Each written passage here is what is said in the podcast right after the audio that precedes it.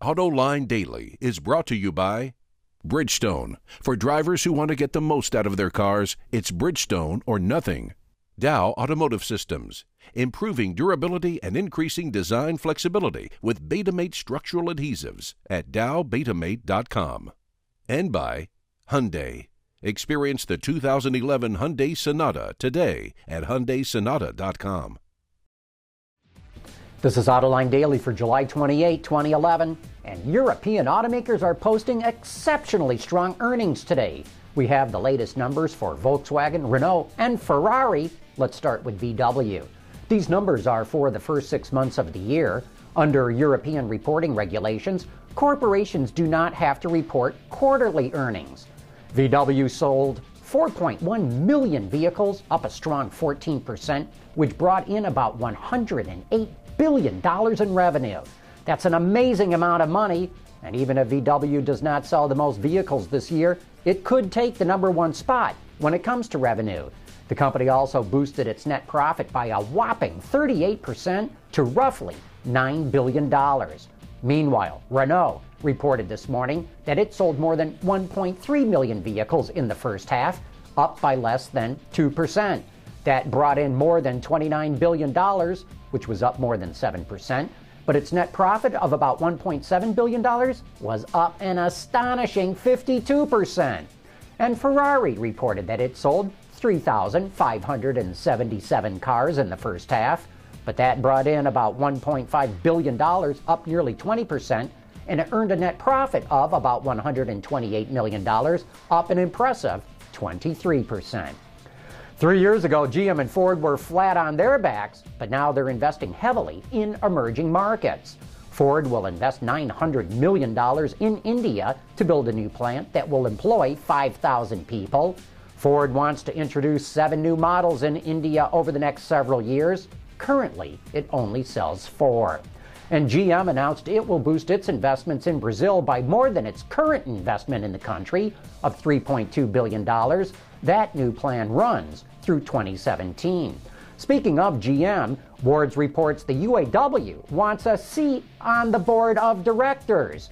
UAW President Bob King says the union would add value because it has a long term interest in seeing the company succeed.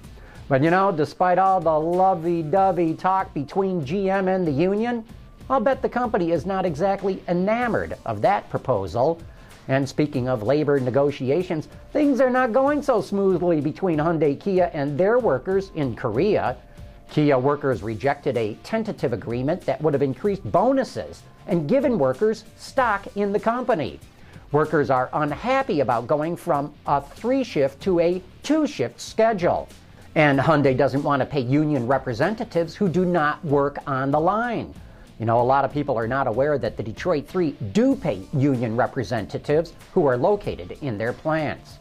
Hey, happy birthday, Chevrolet! The iconic brand celebrates its 100th anniversary this year, and today it starts a 100 day countdown to November 3rd, the date it was founded. The company has launched a new website to help commemorate the occasion Chevy100.com.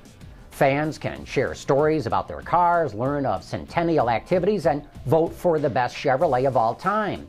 But one vehicle that's not on the ballot is the 2013 Malibu. It's not even on sale yet, but GM is really gearing up for it.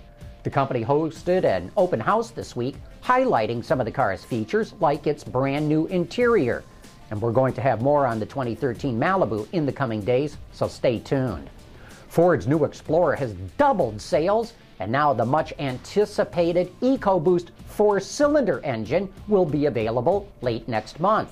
Output is 240 horsepower and 270 pound feet of torque. It should deliver 20 miles per gallon in the city and 20 weight, 28 on the highway. That's up to 8.4 liters per 100 kilometers. And you know, those numbers beat the Honda Pilot, the Chevy Traverse, the Toyota Highlander, and even the Subaru Impreza, which is a compact car. Pretty impressive, but insiders at the company hinted they were actually shooting at 30 mpgs on the highway. Oh, Ford, so close, so close. I'm Seamus McElroy in Seattle, Washington, and coming up, I'll show you the all new 2012 Versa sedan. Dow Automotive Systems, driving solutions in automotive, commercial transportation, and aftermarket with innovative products like Betamate structural adhesives. Lighter, stronger, safer. DowBetamate.com.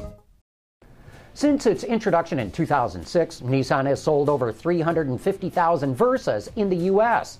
At the end of last year, it was the leader in its segment, controlling just over 30% of the compact car market in the U.S. Now the company is set to release an all new version of the sedan, and here is what's new. Whether you see it in pictures or on television, when you see the Space Needle, you immediately think of Seattle. And that's the same reaction Nissan wants consumers to have as it launches the 2012 Versa sedan. I only mention the sedan because Nissan won't introduce a new version of the hatch for 2012, but it should get updated the following year. Interestingly, the hatch has outsold the sedan in the US, but Nissan believes that trend will reverse, which is why the sedan is coming out first.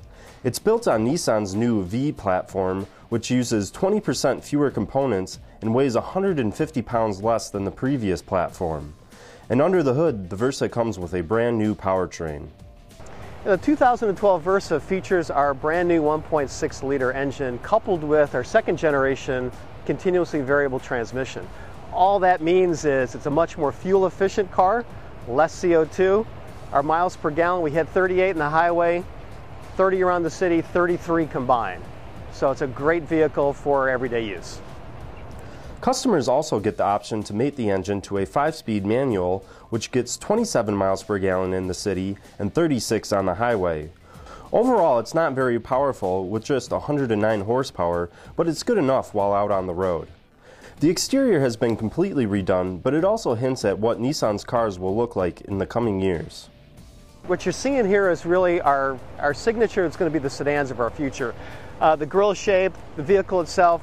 From the old car, we're about an inch and a half shorter in height, much more sleek aerodynamic form itself. Uh, we actually shrunk the front end overhangs a little bit, and the, and the back we put extra, almost two and a half inches of additional trunk space. It's got the largest interior volume of any vehicle in its class. The rear seat's huge. There is plenty of legroom in the back, but the headroom wasn't quite as spacious. The Versa sedan goes on sale in early August with a starting price just under $11,000 with a 5-speed manual. And the top trim model starts at just over $15,500. Both prices do not include destination charges. Thanks for that report, Seamus. Hey, don't forget to join us tonight for Autoline After Hours. We'll have Jay Baron from the Center for Automotive Research coming on. And if you have any questions about electric cars, especially the Nissan Leaf, we've got Mark Perry who handles all those questions for the company in North America. Join me and Peter DeLorenzo, the auto extremist, for the best insider discussion of what's going on in the industry. And that's today's show. Thank you for watching. We'll see you tomorrow.